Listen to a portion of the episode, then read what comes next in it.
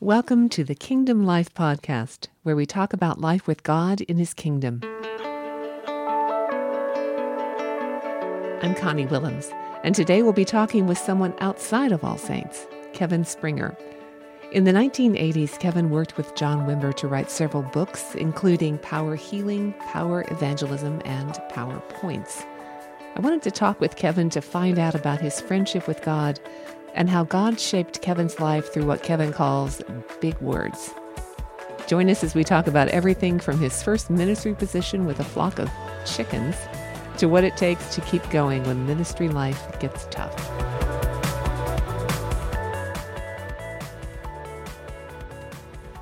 So, I am talking today with Kevin Springer, and welcome, Kevin. Well, thank you. I'm looking forward to our conversation. I think this is going to be good.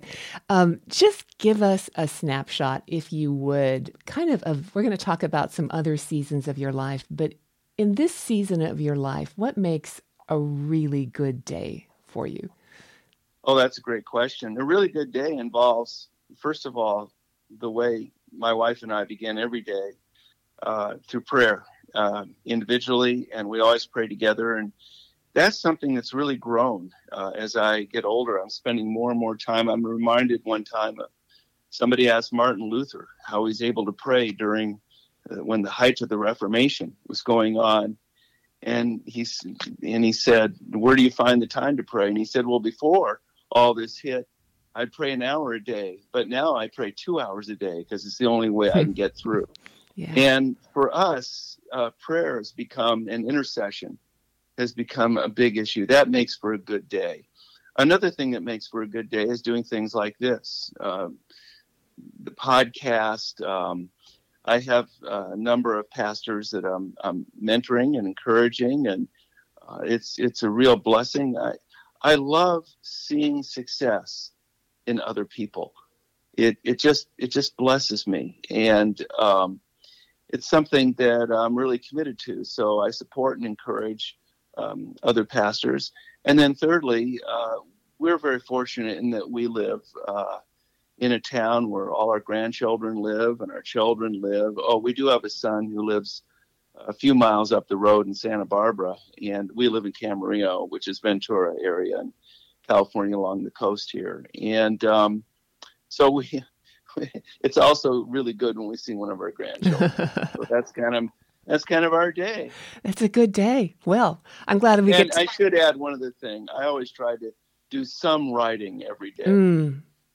Oh, that raises all kind of questions about what you're writing now, but I'm going to let that slide and go somewhere else. Um, you mentioned starting the day with prayer. Can you take us way back, like when you were first knowing who God was or first getting to know God? What was prayer like for you way back then? Well, um, I was raised in the Episcopal Church, and um, for, it, it, the earliest prayer I can remember is what every night my father would lead us, would lead me and and my brothers in what we call the Our Father. It's the Lord's mm. Prayer, but we called it the Our Father. And so the earliest prayer was, uh, for me, the I still call it the Our Father. In fact, last night, I, as I did every night, I prayed the Our Father. And um, as a boy, it gave me an awareness of the presence of God, of who He is and how much He cares uh, for us. And um, that that's a sense of intimacy that eventually drove me to turn my life to Christ fully. Although I have to tell you, there was never a time that I didn't believe in God. And uh, I didn't. I just had a drive in me to want to know Him personally, and it was through prayer. I would. The second kind of prayer would be just asking God questions. Huh. When did uh, you start doing that? Do you remember? I was pretty young. Hmm. Uh, first of all, uh, when I was in church in the liturgy, and I'd look at the crucifix up front and in communion every week. Um, uh, I would just say, God, uh, I can see you there, and I know, I know that Jesus is your son, but how does all that work? I'd ask those kind of questions. then as I got, then when I got to be about ten or eleven, uh, I there, there, I had a palm tree out in front of my house, and I started just sitting and looking at it and saying, "How did this get here? How did the canyons get here? How did the ball field get here that I play on all the time? How did the beach that I go to every day? You know, this whole creation." And um, and so I, I would begin to think, you know, if there, I guess you call it the first cause, or you know, if that, how much 10, 11, 12 year olds comprehend these kind right, of things. But yeah. there was an awareness, but there was an awareness of God that I, I could honestly say I didn't know him as my friend, even though I knew I knew in my heart he was good. I didn't know what that meant. And it wasn't until I really personalized my relationship with Christ, although the foundation was laid in the church for me. But um, that personalizing of Him, it all flooded me with His love. It flooded me with His intimacy. And from then on, for me, pr- uh, prayer was simply um, talking with God. And what I cult- what I've cultivated all my life is, for instance, as we're talking right now, I'm also praying. God, what are you doing? What's going on? What, you know, what, what is, what am I to say to be a blessing to the people that are, that are listening to this podcast and to Connie? And there's a sense, I guess I have to tell you, Connie, I've always had it, um, that I could take anything to him. Even when I was mad at him, I knew it was okay. You know, because he was my friend, and so, so this thing, yeah. But, but let me just say, it's developed for Suzanne and me, also in our marriage, a much deeper sense of, of prayer together and intercession. But that's another story. I, I kind of want to hear that story, but I'm going to follow this one. That's well, this... well let me just, let me just come back to one other thing. The yeah. Th- one thing that really bothered me uh, when uh, when I functioned as a pastor, uh, which which I was a pastor in several churches, and uh, was the busyness of ministry, if I can say it that way, and how so often it crowded out prayer. And and that was something that was a challenge. In fact, I've talked to a lot of pastors who say they have trouble praying because of all this other stuff coming at them. And if there's anything that I had to learn the hard way is like Luther had had to go to the top, you know, the top of the list. Uh, and um, so I've been trying to cultivate that. So you were a young pastor, and I don't know if you were a church planter at that point, but what helped you cultivate and struggle with prayer even during that season? There's always busyness. Mm-hmm. I mean, mm-hmm. for me, um, in my 20s, I was in what I call the school of discipleship. I was on staff at a uh, ministry center. It was patterned off of L'Abri, and my wife and. I were householders so we had up to 20 students living in the oh, house. Wow. We had a large living with us. Uh, we we rotated meals every third night. We had several householders there. Um, I also was uh, going to seminary during that time, and then we were having children. Uh, Suzanne and I got married our senior year at USC, and uh, and by the time we had been married two years, we had our first baby. And so here we are in ministry. We have babies. Uh, we um, we're we're intense together in this ministry. Uh, I'm going to seminary and also doing some campus outreach. Um, this is in Ohio. That we're not from Ohio. We ended up God sort of. Uh, I guess he just he placed us there. Not that we wanted to live in Ohio. Ohio, we ended up making great friends that we hold to this day from people from Ohio. Mm. Anyway, God does um, stuff like that. So yeah, I'd have to say that. Um, then then I went out and planted a church when I was 29 years old. I was sent out, and uh, as after I was ordained and everything. And uh, the first church failed, and boy, if that doesn't put you on your knees, nothing well. we were in Ann Arbor. We were there for a year, but that opened up all kinds of other uh, opportunities in the publishing industry. That's why I think uh, that's why God put us there. Now, and, uh, could, I'm going to halt you there for just a second. You're on your knees, a church has failed, and something has happened where you're now able to look back at that season and say, I think I understand what was going on. But at the time, I'm sure you were saying, God, what are you doing? Yeah. Um, well, there are a couple things. Mary Healy, in her commentary on Mark, she talked about Jesus' calling of the four fishermen in Mark 1, and, he, and she said, following Jesus means a break with the past and a willingness to let go of all other attachments. Not everyone is called literally to abandon their profession or family, but all are called to put everything in second priority to Him. Saying yes to that call is the first step of a lifelong adventure. And for me, I said yes to the call, went out there and got slammed.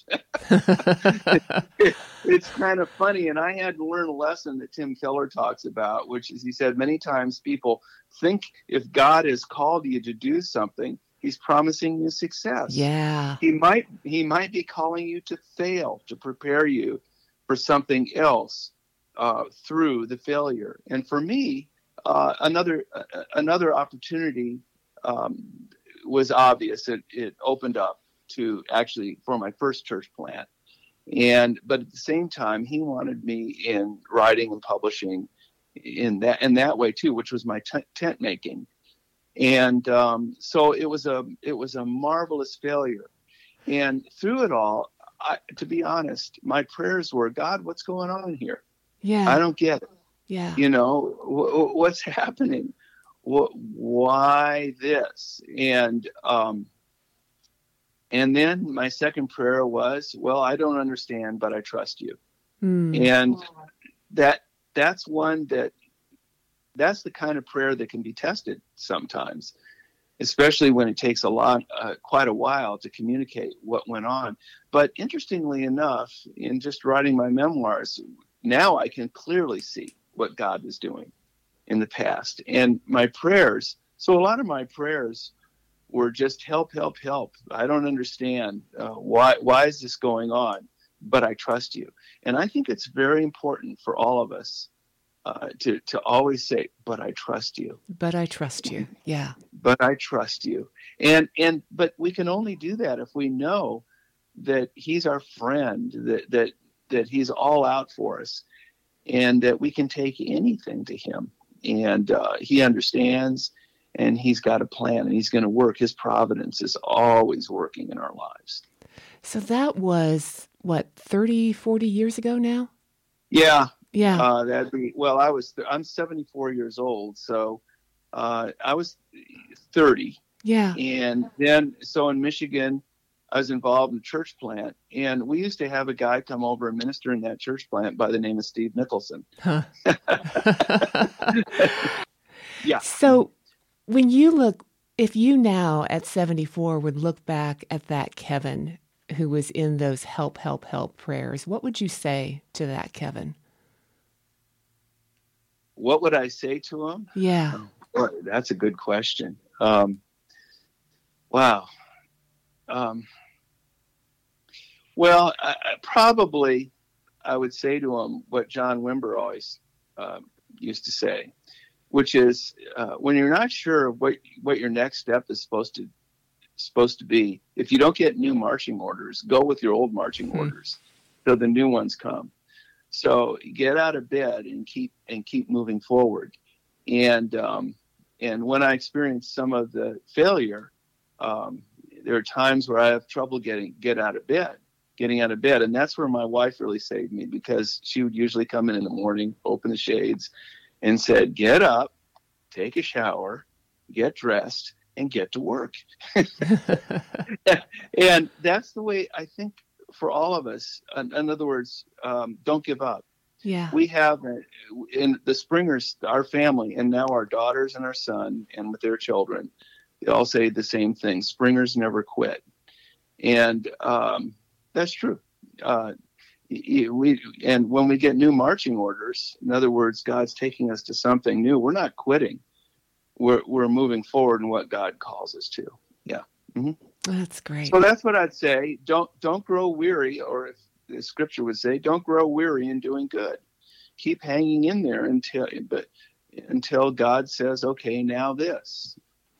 And that's where that's where intimacy with God is really critical it's kind of where it gets tested because if you hit that point and you haven't built up any intimacy, you can crumble with God. Oh, listen, when when I first said um, when I first realized God had a calling on my life, and it was it was confirmed and affirmed. Um, and I and I made the decision that I was not going to go to medical school. Uh, the first job uh, that I was given in the ministry was uh, taking care on this farm that was this ministry center. Was I was responsible for tending to a hundred chickens. that was my first flock. Oh, welcome and, to the ministry. and, yeah, yeah, and, and, here's a guy. I'm from Malibu, and I'm in, uh, and, and but now I'm living in Ohio, and the winter's coming, and I got a hundred, and and and this is my first job. Take care of a hundred chickens. I can tell you about chickens. They're dirty. Um, they make a mess. You know, it, it's it's it's a mess. What what can I say? Uh, and, and and and I and I kept saying, God. So here's another prayer. God, what are you doing? This isn't the way it's supposed to be. And uh, you know, I had to learn this is sometimes exactly the way it's supposed to be. And uh, you have to learn faithfulness and obedience and trusting God through everything. So uh, it wasn't always easy. I, you know, it, and here's the other issue I'd say to young leaders. I have seen many, many young, not just young leaders, young believers. This isn't just for leaders. Um, the minute you say yes to God, that's when the battle, battle begins. Mm. And uh, I've really seen this as a pastor. I've had a lot of youth pastors over the years and and a great percentage of it, you know, they're they're just getting going. It's their first call, their first ministry, and and quite a few hit an immediate roadblock challenge, you know, battle, and they quit. And and it's uh, tragic, really. Uh, they don't understand. Uh, if you accept a call to follow Christ, then you enter the battle. So, if I can say it again, springers don't quit. And uh, believers, when you have a call in your life, and after all, our Heavenly Father, it cost His Son everything, and to give us this call that we could serve Him and know Him. Um, as Suzanne would say, get up, take a shower, get dressed, and get to work. And that's that's what it's all about. Even if it's with the chickens. It will be with the chickens. That's the point. At one point or another, uh, it will be with the. Ch- oh, I, I did have to get a little part time job. My first part time job in Mansfield. I worked at Montgomery Ward selling lawn and garden equipment, so I get a bonus in December and January. Now, let me tell you, December and January is not a time when people buy lawn and garden so that lasted a few weeks. some of it's kind of funny. You look back on it and it's hilarious, and you uh, realize it's a test. It's a test. Yeah. It, yeah. You're gonna be you're gonna be tested in the Christian life when you say yes to God for anything, and He's your friend. And and the first thing that friend does is he's going to test you. In my particular case, again, if I can share a story, uh, in Ohio, there uh, we said, okay, uh, we'll come on staff here uh, at at this L'Abri Center, and we don't have two nickels to rub together. And The only reason we landed there is because we ran out of money. We were moving from Maine back to California, ran out of money, and I said, "There's no way, no how am I going to my father or Suzanne's father and asking for money. That's just not going to happen." So uh, we're there, and then we get this calling on our lives, and so I go in and transfer our auto insurance at a State Farm office, and I noticed uh, the, the when I'm doing the transfer, this guy I'm uh, the who's the agent is asking me all these personal questions. Where are you from? You know, are you married? You got children? Well, no, but we got one on the way. You know, uh, uh, where do you go to school? Blah blah blah.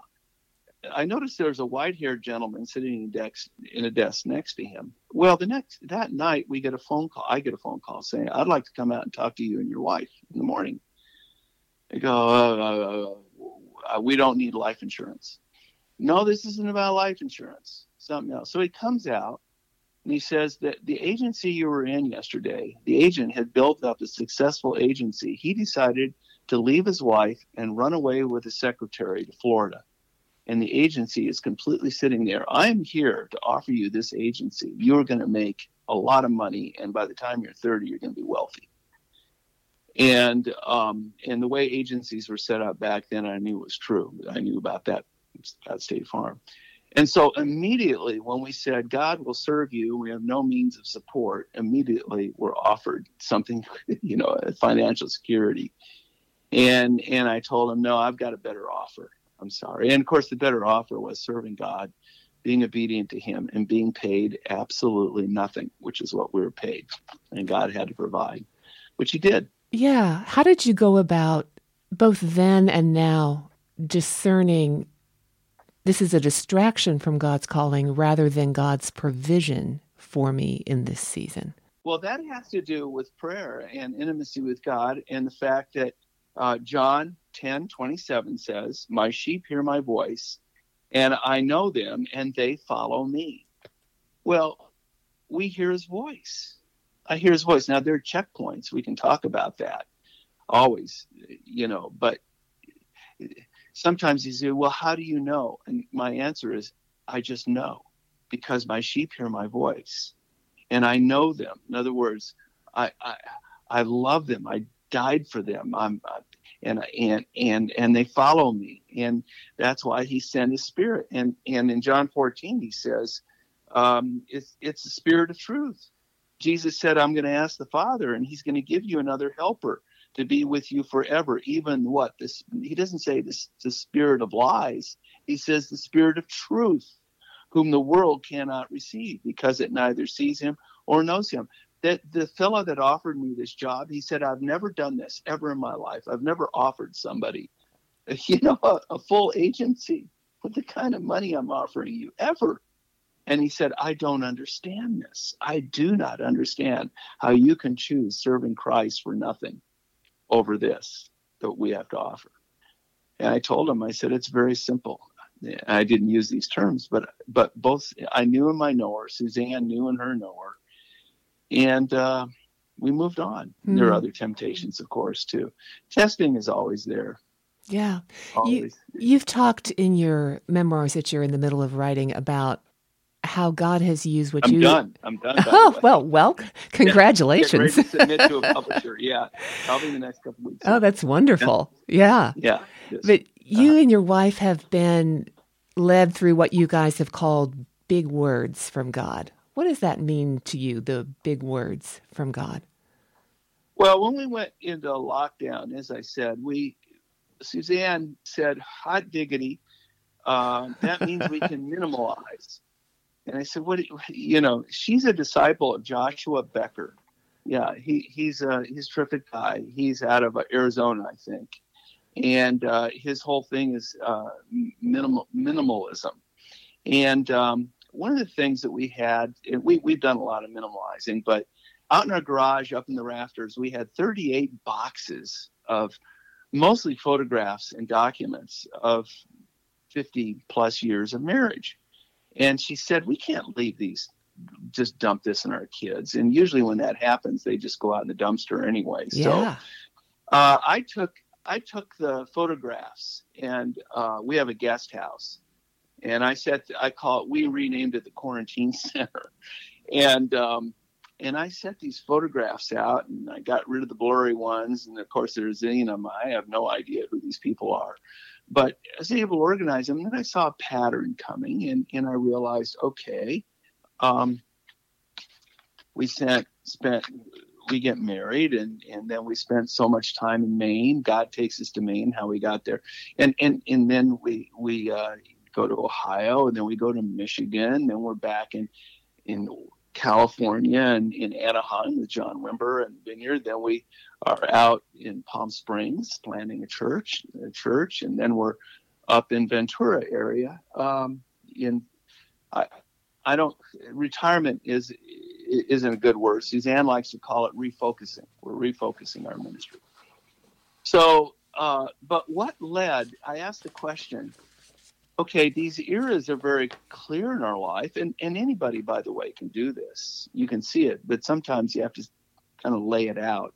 But what is it that propelled us through each of these different uh, stages or chapters, I can say, of life. And in other words, what's the thread uh, that connected the chapters of our life? And it became clear. We realized they, they, they were connected by big words, and I define big words as God's voice, rooted in an intimate relationship with Him. In other words, you have to be asking Him, God, what is it? What does He have for me? And it's the Spirit of Christ speaking to you, guiding and shaping your life. He isn't just speaking, he's shaping your life. And um, usually big words comes at they come at life's crossroads. And life's crossroads are those moments of choice that define your future. And um, you know, it's interesting. Let me give you an illustration of one. Uh, when I uh, before I went, I was set to go to college out of high school uh, uh, at UCLA, and uh, but I was very young when I graduated high school. The reason why doesn't isn't that important, but um, my parents refused to sign off and let, letting me go to UCLA uh, the first year, and uh, I was devastated. Um, and I was angry. And this is one of those moments when my prayers were, God, I had this plan. what's wrong with you? Why aren't you getting on with my plan? And um, I, I went into a very dark mode uh, because uh, I then went to a, a local uh, community college for a year where they said, You're going to go there first. And one weekend while they were away, I decided to pack up my car and get in and just drive away, go down, get in the Ventura Freeway, and, and be gone. Of course, by the way, it wasn't even my car; they owned the car. but uh, I got I got near the um, uh, when I got near the freeway, uh, and, and, I've been asking God, God, why aren't you talking to me through any of this? And uh, then I heard just before getting on the freeway, I heard that still small voice, and here are the exact words in my heart his words, the, that still small voice of the Holy Spirit was if you enter the freeway and leave home, your life will never be the same. You will change the direction of your life and it will not be for the better. He wasn't wow. saying he wasn't saying you can't get in the freeway. He's saying, but I'm warning you. And I was broken wow. at that moment. And and I took a U-turn back into the will of God. Hmm. And uh, had I not taken that U-turn, we would not be sitting here talking today. Uh, I wouldn't have uh, re- really re-met my wife in college, and got married, and, and the whole direction of our life in every way would have been completely different. So um, that was a big word, and uh, big words. You know, it's like it's they come at the crossing the Rubicon moments where there's there's no return once you once you cross there. And there, and there are a number of these situations that happen. And I think if people look carefully at their life and analyze their life, they'll realize, gee, I come to these crossroads and God speaks. And he speaks in many ways through scripture, preaching, it might be through one of Brock's messages on Sunday morning, certainly, prayer, dreams, visions, angels. An angel spoke to Mary, who yeah. I just she exemplifies the greatest reception and response uh, to a big word you can hear. Yeah, may it be to me as you have said. That's right. Uh, those in authority over you sometimes, uh, friends, casual comments. One time, uh, a critical moment for us for a big word. Suzanne and I were in Alsace uh, near Strasbourg. Uh, Suzanne attended the University of Strasbourg. We have a close relationship with people over there to this day. Um, there was a TV show, a newscast on, and a word came up, and we realized that's a word for us. Uh, and of course, God's small voice, deep within the soul. These are all different ways. But I discerned as as I looked at this that there was like a pattern that was going on, the way God works in bringing direction to our life. I want to clarify something here about big words. Big words are are those directional words coming from God, God at crossroads of life. Uh, that doesn't mean that that the rest of the time there aren't words for us that we don't, you know, hear the Spirit and, and respond to Him. But these are maybe a better word, be critical words in our lives. Uh, but I noticed that there was a pattern, and and that is the way the Holy Spirit works in bringing direction. Um, first, um, he he prepares us for these crossroads that are coming. Um, in time and again, he prepares our lives and our hearts to hear his voice. And uh, I can see that numerous times he orchestrated my life to bring me to a crossroads, to, to that moment of no turning back. And a lot of that has to do with God's providence in our life. And the only way we can we can accept that as from God is if we say God is good and his kindness endures forever. And he is our friend who's looking out for what's best in our life in order to advance his kingdom. And the second part is preparation is then the Holy Spirit, I notice in big words, spoke in this variety of ways at these crossroads. But the way he usually speaks to you is perfect for that particular situation or crossroad. That that's very important to understand. Sometimes you, it can be. Yeah, what do you mean? Sorry. Are ahead. you saying that the way he speaks to me personally or the way he speaks in that moment is right for that moment? Both. Okay. Yeah, uh, it's right for the moment and it's right for me at that moment. They go together, really. So, for example, when Suzanne and I got married, we're this place called, and this is really harkening back to the old Jesus People movement, but uh, it's, it was called the JC Light and Powerhouse. How's that for something? Uh, it was an old fraternity as college students that we uh, that we helped convert, you know, and became a center. And there was a teaching that night. We weren't sure what to do. We are getting married, and um, we we heard a word uh, that day from from Deuteronomy about uh, husbands don't go off to war first year of marriage. Just aim to please your wife and care for her, something to that effect. And um, that was from scripture. And we both realized we're not supposed to go to graduate school this first year. The first year we're supposed to devote to our marriage. We also knew the Vietnam War was on and the draft was going. And uh, so anyway, we submitted that to God and, and uh, that worked out that way. And we knew we needed to do what we needed to do. Um, so it might be a dream, it might be a, a vision.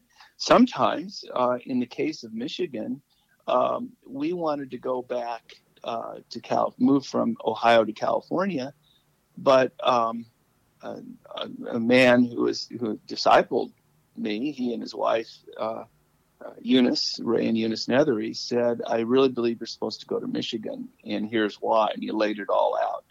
And in that particular case, um, it was a matter of saying, okay, God, we're going to submit to this because the reality is, is we have no idea what we're going back to in California other than our families and all that are there. And we went and we went up to Michigan for the next six years, and it changed our lives. Everything. That's what opened up everything with John Wimber. Everything. I mean, it's it's amazing. So there are these different ways that God speaks to us. But for that to work, we have to have soft hearts in which we say, Thy will be done, not my will be done. And we also have to have, have a good attitude toward authority. That's the other thing. I, I'm not saying I always had the best attitude toward authority, but if we're going to be an authority, we have to know what it means to be under authority. I've always said that. You're reminding me of something that I flagged in a chapter of your memoir about right before you're moving to California. And I just want to read this quote because it felt like it was kind of along what you're talking about. Uh, uh-huh. So I'm going to quote you to you, quoting Richard Foster. okay. But I'm just going to read this. It says Richard Foster, in The Celebration of Discipline, wrote Submission is the ability to lay down the terrible burden of always needing to get our own way. And then you said, That was my experience. This is freedom in Christ. Yeah. And, and that was really critical uh, for me. And of course, Richard Foster was involved with the with the vineyard back then, and uh, I knew Richard, and uh, this that became very important for me in my ten years with John Wimber, and it, it was real. It was real freedom. It was real freedom. I went there to serve, and boy, I had no idea all the stuff was going to open up for us. He had, he, you know, you've, you've heard the old adage, God loves you has a wonderful plan for your life. Well, John loved me and had a wonderful plan for my life. and it was it was really exciting. It was great stuff. 10, 10 of the best years of my life, of our lives, really. What was that interplay between freedom and submission and service during those years that you were helping John with all that writing? First of all, it's a sense that as I as I submit in this situation to John and his leadership, I'm submitting to God. It's God's voice. Not that John was God. The other thing that's interesting is it made it pretty easy because John and I became very, very good friends because we spent so much time together, and uh, so it was it was quite easy, you know. Uh, but we we had a couple disagreements, and uh, surely, actually, I think we had two major in ten years, which is pretty remarkable. That's it. Um, I, I don't know. I don't know how to say this. It's just I'll go back to this. Once you get your marching orders, you go with your marching orders and um, those were my marching orders. So there was freedom in that. I don't know how else to say it. The other thing is, there, there, you got to be careful in that. That doesn't mean a violation of your conscience at any point. In other words, if John had asked me to do something immoral or illegal or anything in that way, uh, I couldn't do it. You know, and I actually had somebody who was very important to me early, early in my life, very important. He performed our marriage. He's a guy who really, in many ways, um, inspired me to to the ministry. He's the guy where the Holy Spirit, through him, realized I have a call, and yet he asked me to do something that that I couldn't do because it violated conscience, and so uh, I said no. And because of that, our relationship was over. It's very sad, but um, I still love him. By the way, I still love him. I get that sense of as you're talking about him and as you're talking about your work with John Wimber, those were friendships, but it was a friendship that was submitted to the bigger friendship of that, hearing right. God. That's right. A bigger, you, you, know, you're saying it very well. It's a bigger friendship. And um, I think when you know God's your friend, uh, it sure makes it easier when you when you wake up in the morning and, and you deal with with the good and and then the, the tragic and the bad. And it's a fallen world. And uh, there there are so many challenges that we all have disappointments uh, rejection. Anybody who's ever been a pastor you have to deal with rejection. You know that goes that goes with the territory. In fact uh, when I committed my life to Christ I was 16 years old now I think I was committed to God and to Christ as best I could before that. But when I personalized that commitment, when suddenly I knew Him as my friend, mm. as my Savior, as my Lord, it was at a Billy Graham crusade. And uh, it was in the Los Angeles Memorial Coliseum. And uh, the only reason I went, uh, my mom wanted me to go. And I said, well, I can't go alone. And so a buddy of mine had played first base on my baseball team as a baseball player, uh, named Norm. Uh, he came with me.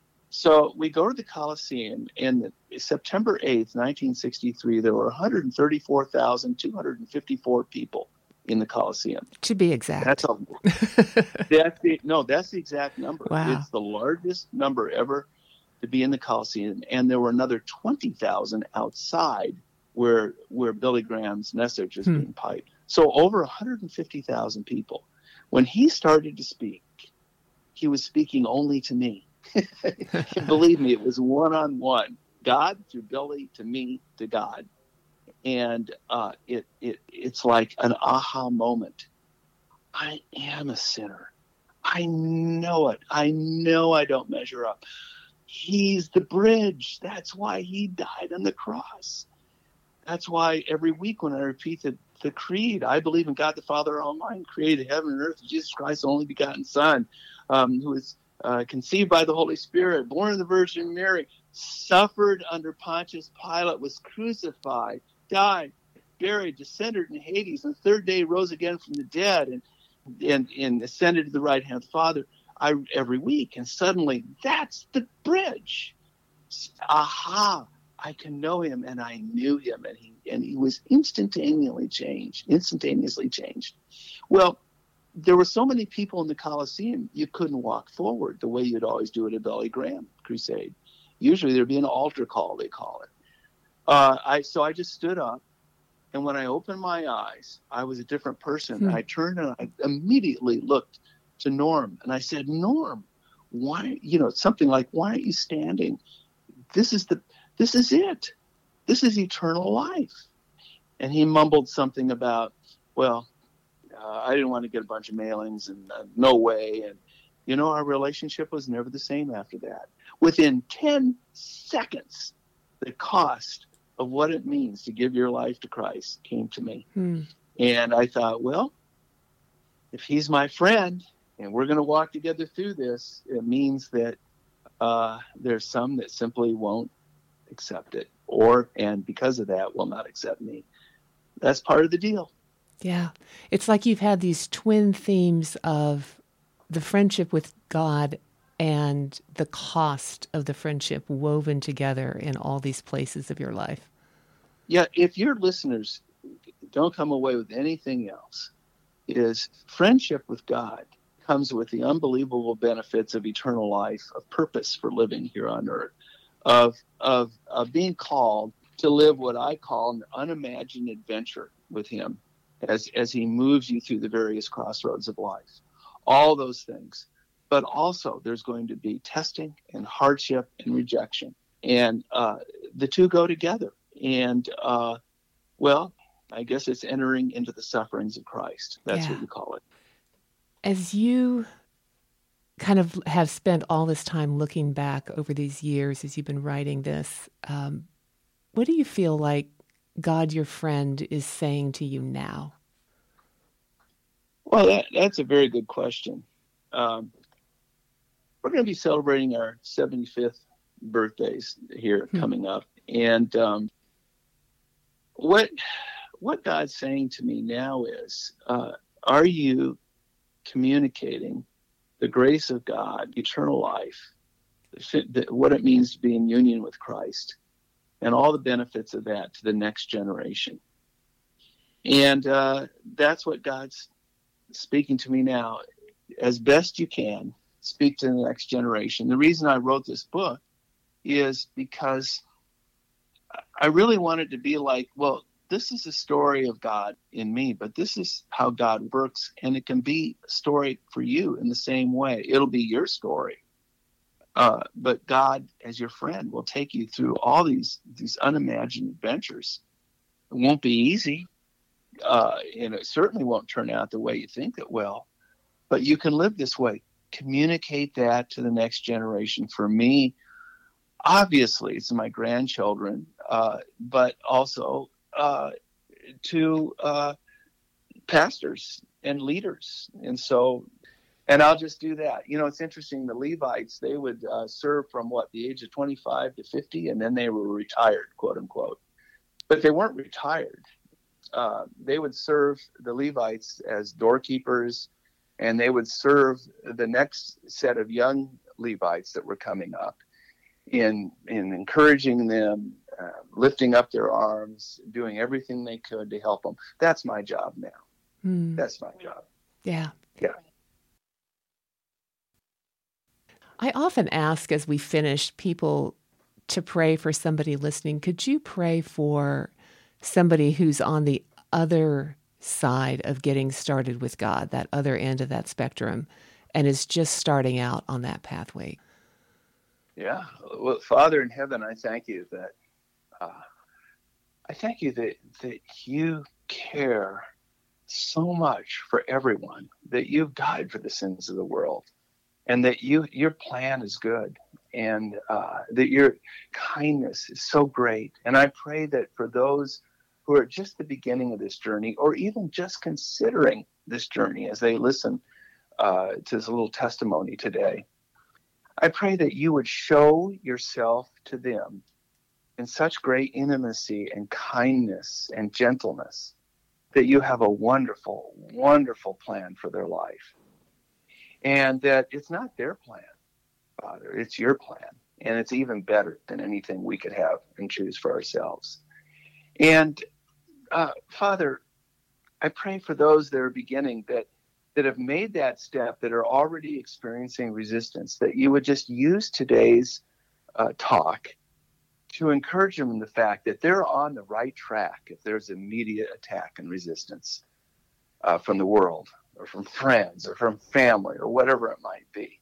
Uh, that in fact, that's just living proof that you're in them and that, and that, uh, that you have something much better, the kingdom of God for them. And so give them courage. Give them the courage and help them to get up and take a shower and put their clothes on and get out there and live fully for you. And may there be no looking back. Father, I also want to pray for Connie. I thank you for Connie. I, I, I thank you for All Saints Community Church, um, for Pastor Brock, and for the great work that, that is going on there. And may you bless them uh, as they as they just take steps of faith and courage and risks with you, big risks with you, in advancing your kingdom and cause and in fulfilling that calling on their life to make more Christians and better Christians. And it's in Christ's name I pray.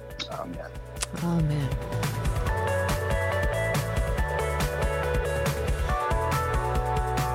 That's all for today's episode of Kingdom Life. We've been talking with Kevin Springer. I'm Connie Willems, and I'm delighted to have had you with us. You can find Kevin's books with John Wimber in our resource center if you'd like to. They're called Power Healing and Power Evangelism. There's also the book Power Points. If you'd like to learn more about All Saints Community Church, visit us at allsaintsokc.org or follow us on Instagram, Facebook, or Twitter at ASCC OKC.